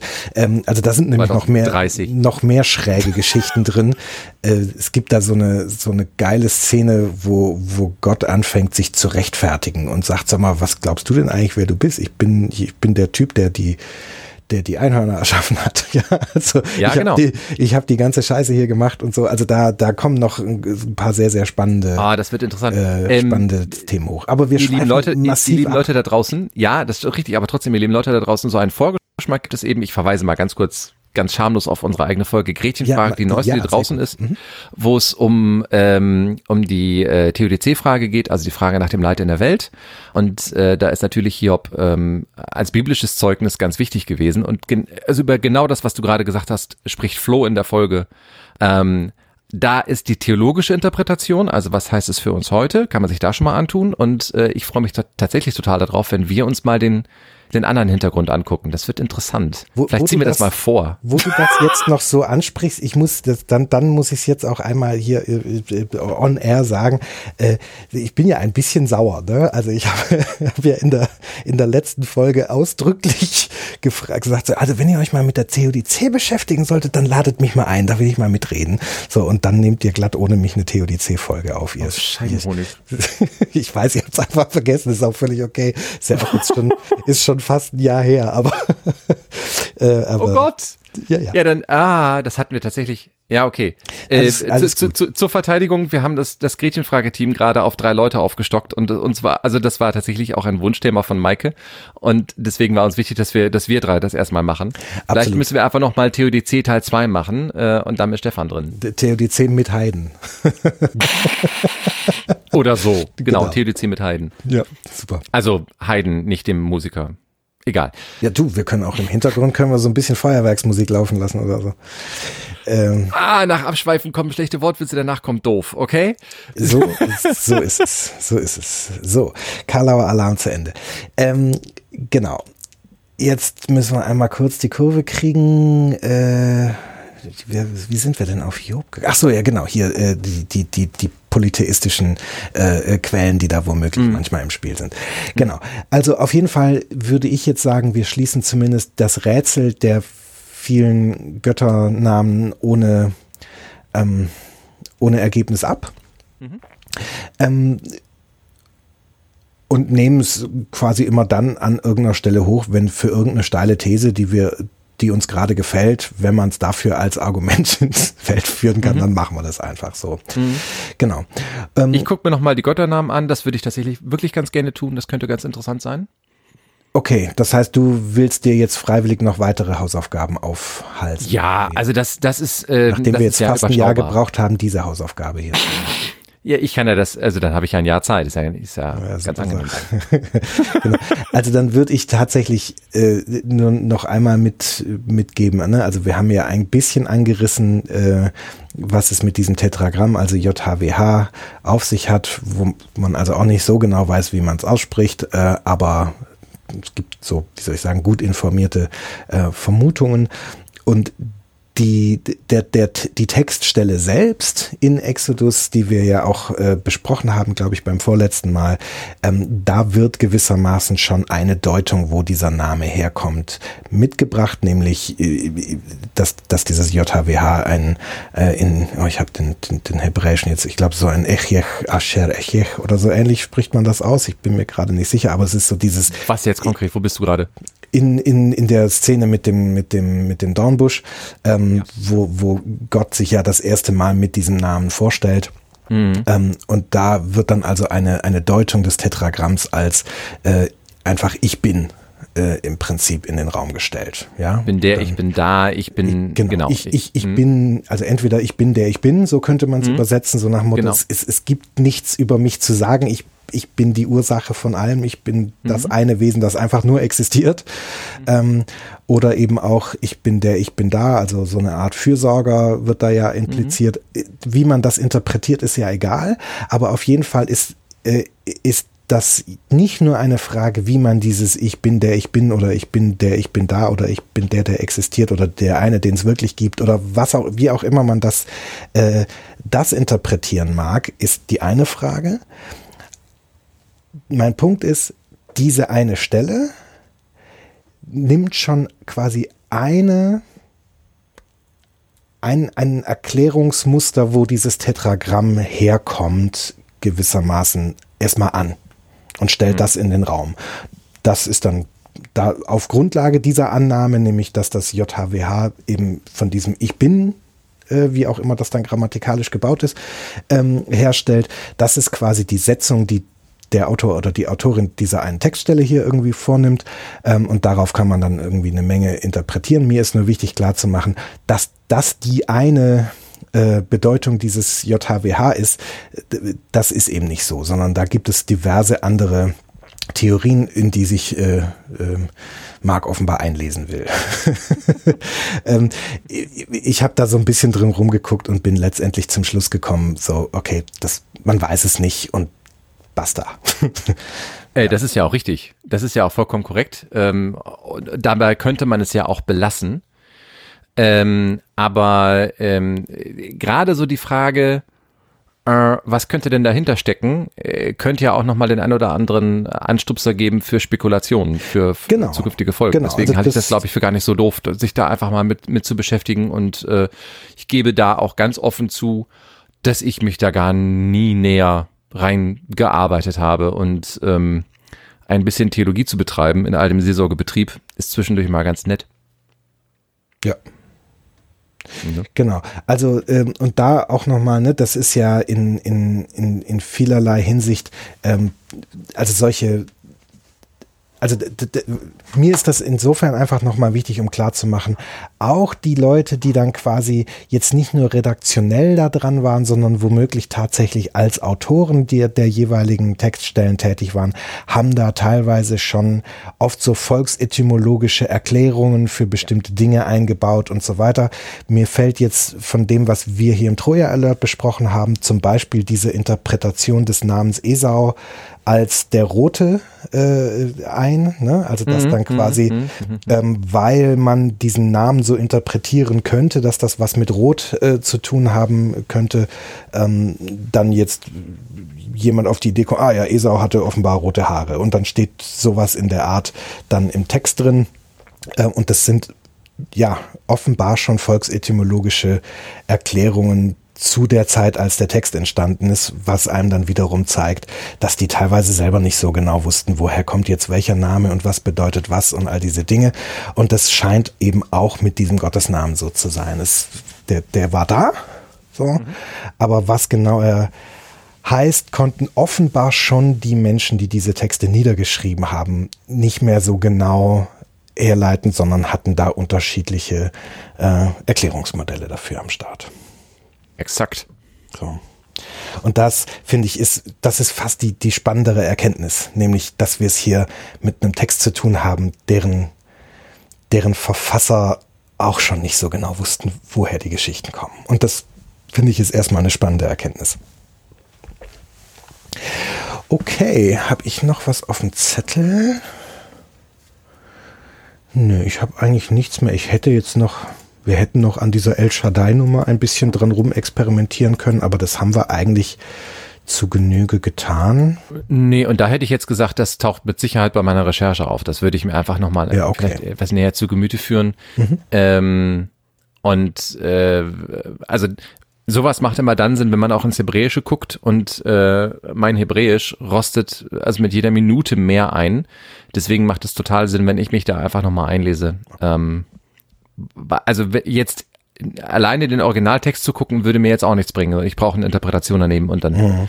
ähm, gucke ich mir mal an, was da die Bibelexegese äh, auswirft. Und vielleicht werde ich ja doch nochmal überrascht. Also wie gesagt, meine letzte Recherche ähm, hat mir nichts, nichts Neues zutage gefördert, das ich irgendwie spannend gefunden hätte. Aber vielleicht bin ich auch einfach nur bei den falschen Monografien gelandet und ich gucke mir das nochmal an. Mhm. Okay.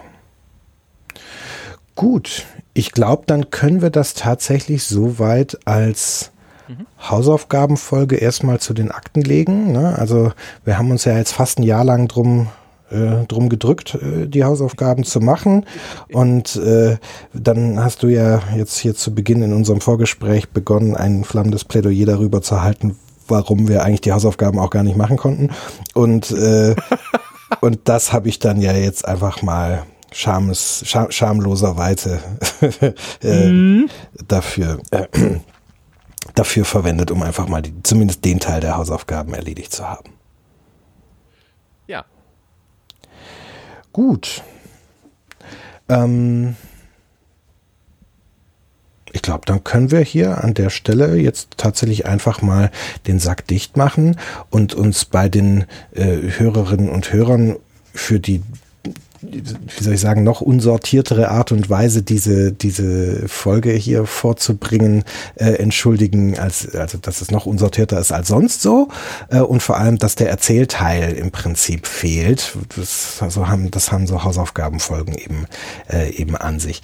Äh, im, Im nächsten Jahr erzählen wir dann auch tatsächlich weiter. Also, ach so, für diejenigen, die das erst in, in tausend Jahren hören, äh, das ist heute der, also als wir das aufnehmen, ist der 17. Dezember 2020.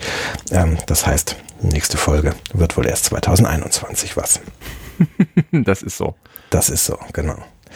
Gut, dann danke ich dir erstmal, lieber Marc. Ich habe zu danken, wie immer.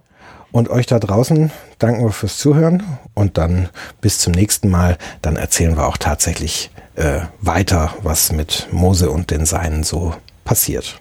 Wir wollen ja auch irgendwann bei Job ankommen, nicht wahr? Das ist so. Genau. Gut. Dann bis dahin bleibt uns gewogen. Guten Rutsch und äh, bis zum nächsten Mal. Macht's Tschüss. gut. Ciao.